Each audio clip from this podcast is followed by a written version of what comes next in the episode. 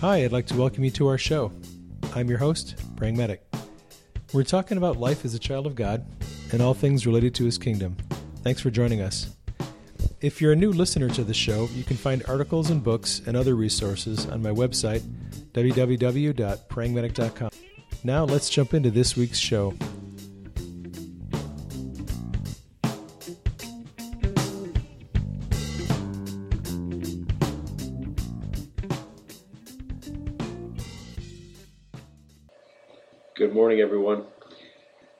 Are you doing? Thanks for joining us on the show today. Uh, we were actually going to record the show last night, but we had a little uh, emergency that came up. A friend of ours uh, contacted us about, uh, well, he needed some help with a friend getting rid of a demon, pesky demons. So we spent some time on Skype talking with him and giving him some resources to help uh, get this woman free which is pretty interesting, but it killed our airtime to do the radio program, so now we're doing it this morning. And we're not sure we're awake enough to do this. I haven't even had my coffee yet. You just need more coffee, honey. That's what you need. So, we have kind of an interesting subject to talk about this morning, don't we, honey? Did you want to talk about um, your day yesterday first? Yeah, I can do that a little bit. Um, I had an interesting uh, meeting, a uh, little prayer session with a mother, yeah, a woman who's a mother of a friend who has um, some kind of neurological degenerative disease that is some kind of palsy. It paralyzed some muscles in her throat. She can't swallow, so she has a, a feeding tube and she can't speak. So this friend contacted me, asked me to come down to her house and pray with her mother, and uh, I spent a couple hours down there yesterday praying for her. It was very interesting because I felt like she needed some emotional healing in order to affect the physical healing. And I prayed over her for physical healing for about, I don't know, 10 minutes, but there was no changes. And after I prayed for her physical healing, um, we got to talk for quite a while about emotional healing, which was really good. I got to basically teach them a lot.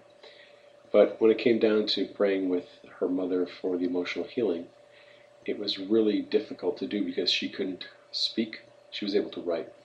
So she was writing on a tablet. And I would ask her questions and she would write the answers. And I walked her through the usual protocol that I use for emotional healing. Um, the family was aware that she had been holding a lot of anger and unforgiveness towards one of the family members um, for something that had ha- happened. It was a recurring uh, incident. So the best I could, I explained to her what I needed to do. Uh, basically, to let her have her let go of the anger and and forgive this person. And she had a really. It seemed like she was having a hard time doing it um, because when we would take her through the incident and have her recall an event that caused the anger, feelings of anger to come up, I would ask her to give it to Jesus, receive His healing, and then we'd go through the event again. And she kept on coming up with anger which is really unusual. I don't yeah. think I've ever had that happen before. Usually the anger is gone, but there's some other emotion that comes up that you can heal right next, and then something else after that. Right. And eventually get the person free of all those negative emotions from that incident. So it just yeah. seemed like she couldn't let go of it. Yeah. It just seemed like it was difficult to assess her because she couldn't talk so it was all sort of secondhand information from her husband and her daughters. But it seemed like she was having a problem letting go of the anger. We tried for a while and weren't making any progress, so eventually I just quit doing that and we talked about some other stuff. So it was an interesting ex- uh, experience. I certainly learned a few things. And you got to do some teaching. Um, yeah, to that the, was good. The husband and the husband and the two daughters, daughters. were there. And uh, the one daughter has actually started reading my latest book, Seeing in the Spirit Made Simple, and she really liked it and had some questions about it, so I got to answer the questions, which was kind of cool. We were going to talk a little bit about unforgiveness and how that relates to physical healing. One of the things I always tell people, because I have my had my own experience with oh, with a violent crime against me, and um, when I was 19, and I was kind of a victim of that, you know, emotional victim uh, for 20 some years and could not recall that incident without crying. And I really tried not to recall it, you know, I was just stuffing it a lot, and you just do that, you try to go on and things. But, uh, you know, I had justifiable hurt from that. But the thing is, it was hurting me. It wasn't hurting, you know, any kind of unforgiveness that I was holding against this person wasn't hurting him at all. you know, he was totally out of my life, and um, you know, he went to jail and everything, and so I had no contact with him anymore. But it was hurting my life and hurting, keeping me from moving forward. So when I finally came to Christ and realized how Jesus forgave everything that I did, and we all do things. We all need forgiveness in some way or another. I just had that sort of aha moment that I have to forgive this person and free myself of this burden that I'm carrying, you know. So it's really as much for yourself as it is for anyone else. You know, if you're living with a family member or you're in contact with a family member who is a repeat offender, let's say they keep doing things that are wrong and you're angry or whatever, so there's this passage in Matthew 18, uh, and it's the parable of the unforgiving servant, where a servant is forgiven a lot of debt that he owes by his master, and then uh, he turns around and refuses to forgive the debt, a very small debt that's owed him. At the end, in verse 32, it says, Then his master, after he had called him, said to him, You wicked servant, I forgave you all the debt because you begged me. Uh, should you not have also have had compassion on your fellow servant, just as I had pity on you? His master was angry, delivered him to the torturers until uh, he should pay all that was due him. Then Jesus said, So my heavenly Father will also do to you each, if from your heart you do not forgive your brothers his trespasses. And this is a really interesting passage because uh, it says that his master uh, turned him over to the torturers. Wow. Yeah. Well, and I think that's what happens is you you actually kind of are tormented by the thing then for the rest of your life until you forgive. Yeah. Um, but the thing is, uh, everybody is messed up in some way. You know, we've all done things, whether it's gossip or you know speaking unkindly to people or about people.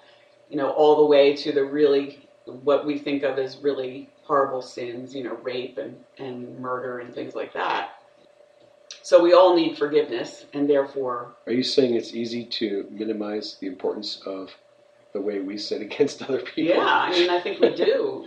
We yeah, have to realize that we've we've gotten forgiveness um, by others, and and definitely by Jesus in our lives and it's important for us to extend that to other people. I mean, and I know sometimes you can't do it right away. It's very hard to let go of something if it's fresh. Uh, but the, the sooner you do, the better you're going to feel, and and and you will not give the enemy that foothold to come in and afflict you with some sort of physical thing. Right. You know, just try to keep in mind that the, the person who is sinning against you is messed up and Jesus forgives them. So, kind of like, who are you to to keep, continue to hold that against them when He is not? Right. I think it is helpful, uh, at least for me, to remember that the reason why people do things against us is because they're wounded and messed up, and they've been abused and they've been neglected. So they're reacting out of their hurt. own, their own hurt and woundedness. Mm-hmm. And if nothing else, that's a reason to be a little more compassionate towards people. So you got into an interesting book yesterday. Yeah, um, as we mentioned probably before, I'm going through this coaching program online, and um, this book was recommended. Just started reading it. Um, we, we made reference in a previous podcast to something called the Inner Mean Girl. Yeah, and this book is about reforming your inner mean girl. So the, the, the idea is that we all have this critical voice inside of us that is saying, you know, you're not good enough, you're ugly, you're fat, you're not as good as so and so, whatever. Nobody likes you. Nobody likes you. Nobody cares about you. You'll never get married. You'll you'll never You're find a man. You'll You're phony. yeah. So we know we know we have these voices, and of course, in the Christian community, we think of this as the voice of the enemy, and it is. And it is. But some people, you know, this is sort of, I would say, along the New Age line. You know, they just think of it as your an inner voice inside you that you can um, you can kind of transform. And it really, as we I, as we were reading this book, I was reading it aloud at dinner time to my husband, and Let me make a, a disclaimer first. So, the thing that you have to understand is we as believers do not have um, a monopoly or a corner on the market for wisdom. We, we really don't. We would like to think that we do. Non Christians have actually figured out some stuff that we have yet to figure out. And this book is a really, really good example of how non Christians can are able to discern the truth of a situation and are able to pretty accurately assess what's going on and then even prescribe a treatment that is essentially what really talented Christian counselors are doing. Yeah, it's kind of the equivalent. It's the secular equivalent Of to the you know, kingdom. what you have to do when you read books like this is transpose some words. So they use words like your inner wisdom. And whenever you read inner wisdom, you have to think they're talking about your spirit. hmm And when they talk about, you know, the inner mean girl, they're essentially talking about, you know, uh, either a demon or some other voice. So the language of the book um, needs a little bit of translation, but the concepts are amazing. So you want to start reading? The genesis of your inner mean girl. As a woman, you certainly weren't born programmed to compare yourself, judge yourself, and feel guilty or inferior, right? It's not like when you were a baby, you laid around in your bassinet comparing your thighs to the babies next to you, or as a toddler, were concerned that your naps were a waste of time. You were not born hardwired to be hard on yourself. You were born pre programmed to love yourself. But along the way, some wires got crossed. Your inner mean girl got formed, and you got trapped in a cycle of thoughts, habits, and patterns that has been almost impossible to work yourself out of until now. Your inner mean girl is part of the human experience, and she is also a part of you. So you can't kill her off, even if you tried. And we don't want you to try and run from her either. Uh, we want you to run straight toward her and love her because, as it turns out, your inner mean girl doesn't mean to hurt you. She actually wants to protect you. So should we take a break here? Yeah, go for right. it.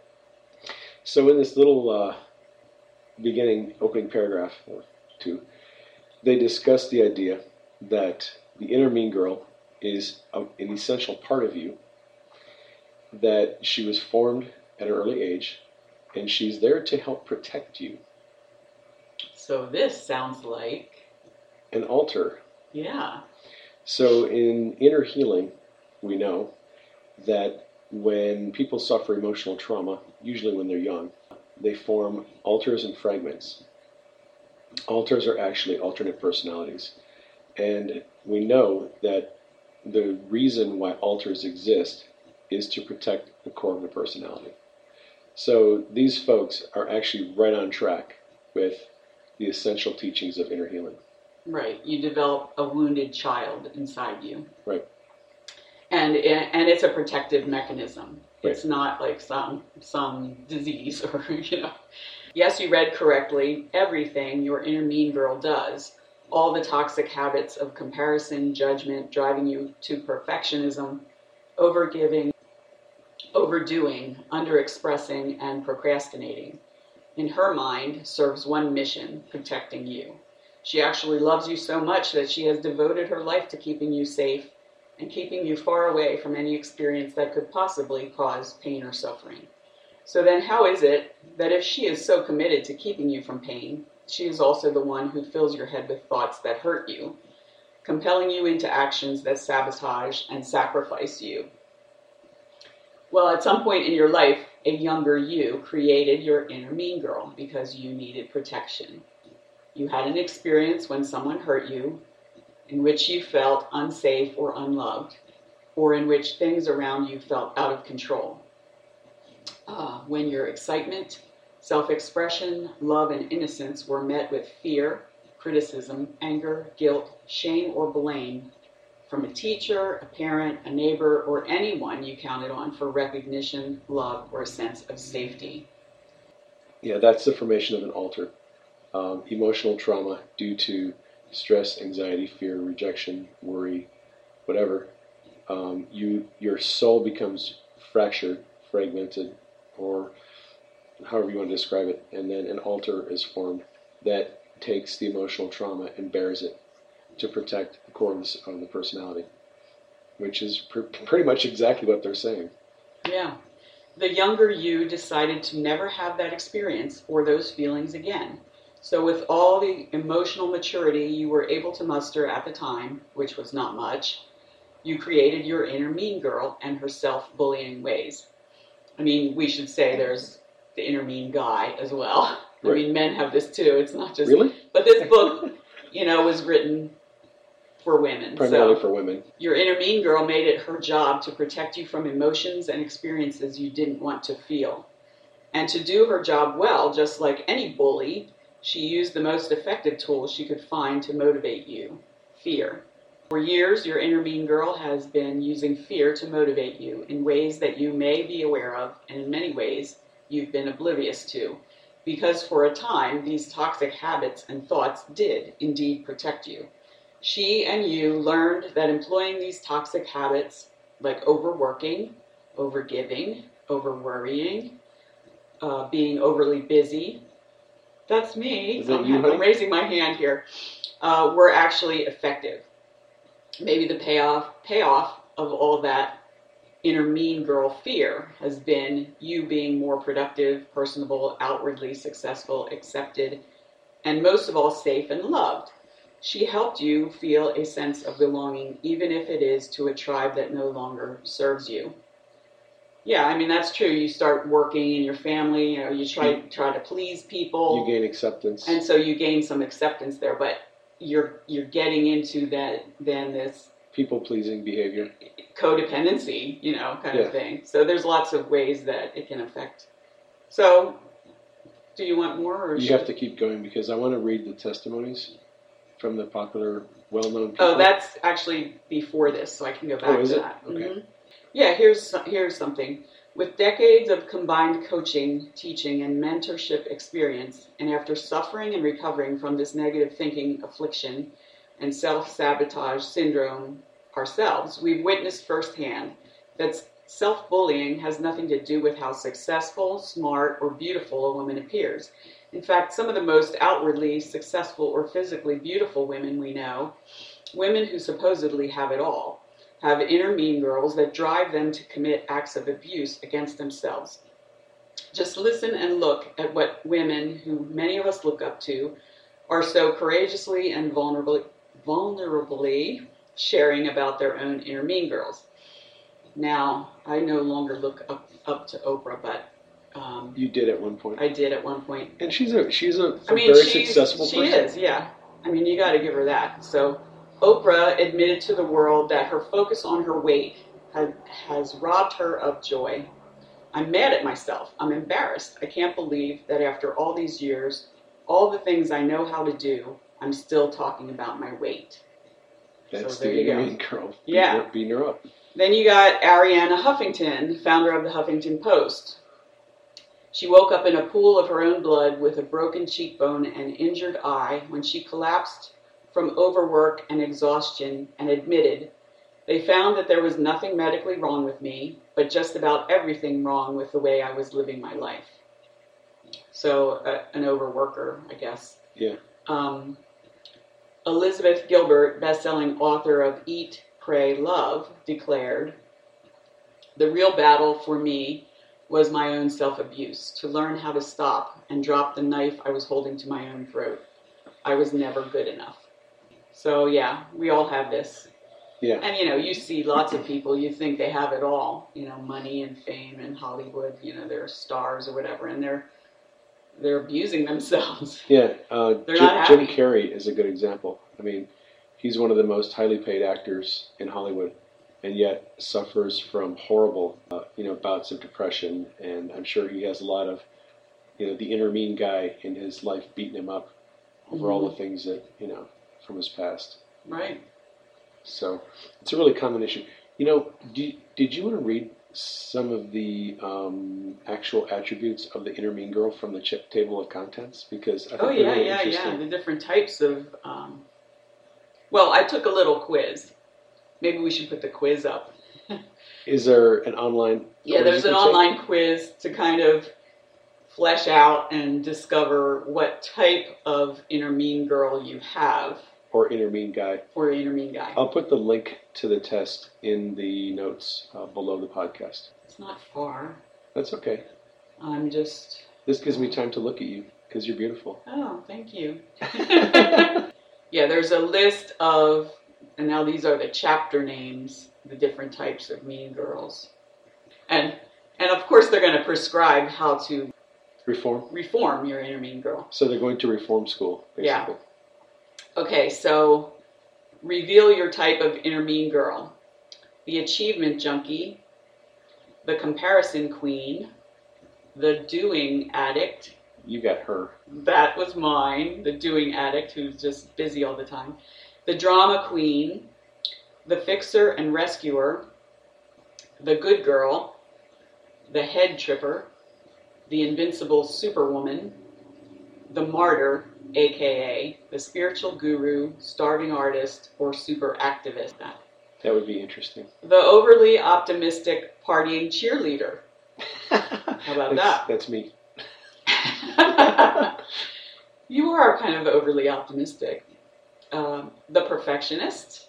Well, I probably have a little bit of that to confess to. The rejection queen and the worry wart. Right. So they, I would imagine, in each chapter go through a list of behaviors that this inner mean girl or inner mean guy, you know, puts on you, and, and how it is formed, and then how you reform Right. that person. Uh, then it's like uh, step two is expose your inner mean girl's tricks and triggers. Triggers are. Triggers. Oh my gosh! Really? You know, they use that same word that we use in in the. counseling, um, yeah.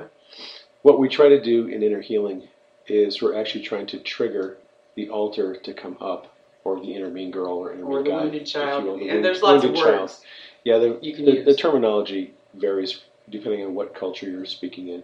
But what you try to do with, um, at least what I've had success with, with uh, emotional healing is you bring up events that trigger the inner mean girl The- or the alter child the to, to come up. hmm They feel the emotions, and temporarily that personality or the persona takes over your body and your mind and your soul, and they're the one that, that's talking. So you talk to them, and uh, there are a lot of different ways you can go. One of the things that Steve Harmon found when he was doing this with a lot of people who have dissociative identity disorder is um, he was asking Jesus, you know, how do I get this? Um, essentially, how do I reform their inner mean girl? And Jesus said, love them. And he found that loving, just doing acts of love for these um, alters and you know soul fragments, is the best way to get them to mature and grow up and to reform them. Really, is love. Um, he's essentially doing discipleship, hmm teaching them about God, teaching them about Jesus, teach, teaching them the truth and replacing the lies. Because the, most of these um, wounded soul fragments and alters and children have been terribly deceived you know, by demonic lies, and so they don't know the truth. So part of the process of reformation is loving them. The other part is teaching them the truth. We should mention too, we have a friend who calls it dissociative identity gift, right? Yes. Yes. Uh, Because because it is a protective mechanism, and it, sometimes it's the only reason that the person is still alive. Yeah. Uh, that they have been able to fragment and partition off the wounds um, into other personalities. So, Yeah. um, you know, we don't want to stigmatize or anything like that. It's we believe it's something that God gave us And All of us. I'll go out on a limb and say that I believe every single person walking the face of the earth has some degree of either fragmentation right. or outright alters in their soul. I think it's really hard to go through life and not develop these wounded parts of your soul that need to be healed. I think everybody has them. Yeah, it's to one degree or another. I can't imagine anyone having such an awesome, beautiful, blessed life that they never run into any kind of emotional trauma that you know, devastates them. Exactly. And then there's uh, step three discover what motivates your inner mean girl. So I'm sure if you can figure that out, that can help in the process.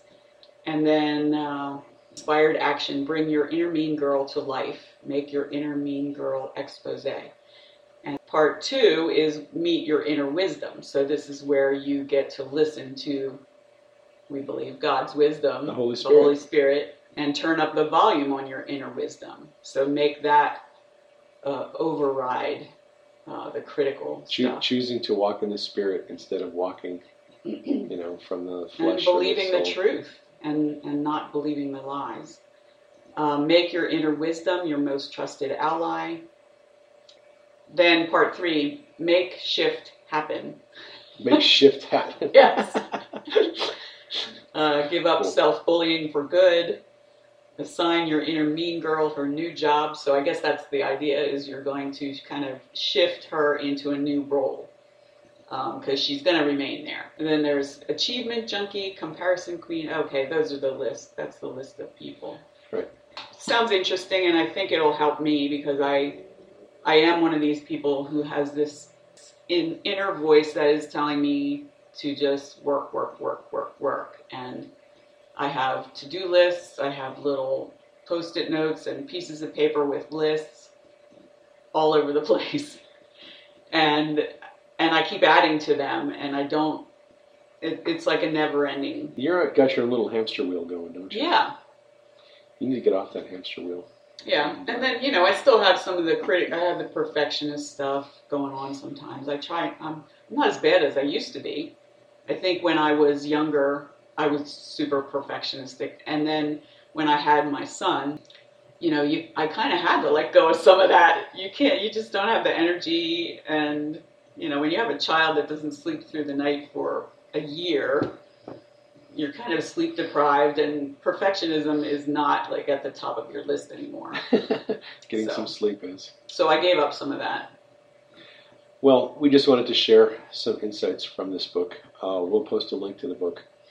Um, just you know, Just be, be, be sensible, eat the meat, spit out the bones, and realize that this is not being this book. If you decide to read it, is not written by Christian authors. So use got- wisdom and discernment, but it does have some good principles. It's got a lot of humor in it, and she's been the the author has been using this in workshops to help women for a long time, and has seen a lot of good results. So, Did, did you want to talk about Sam's inner healing thing quickly? oh yeah, my the coach that I signed up with, um, Samantha Bennett of the Organized Artist Company, um, she sent through uh, an audio file for everyone to listen to, and it's something she did a while back, a webinar recording, and I swear it was it was inner healing.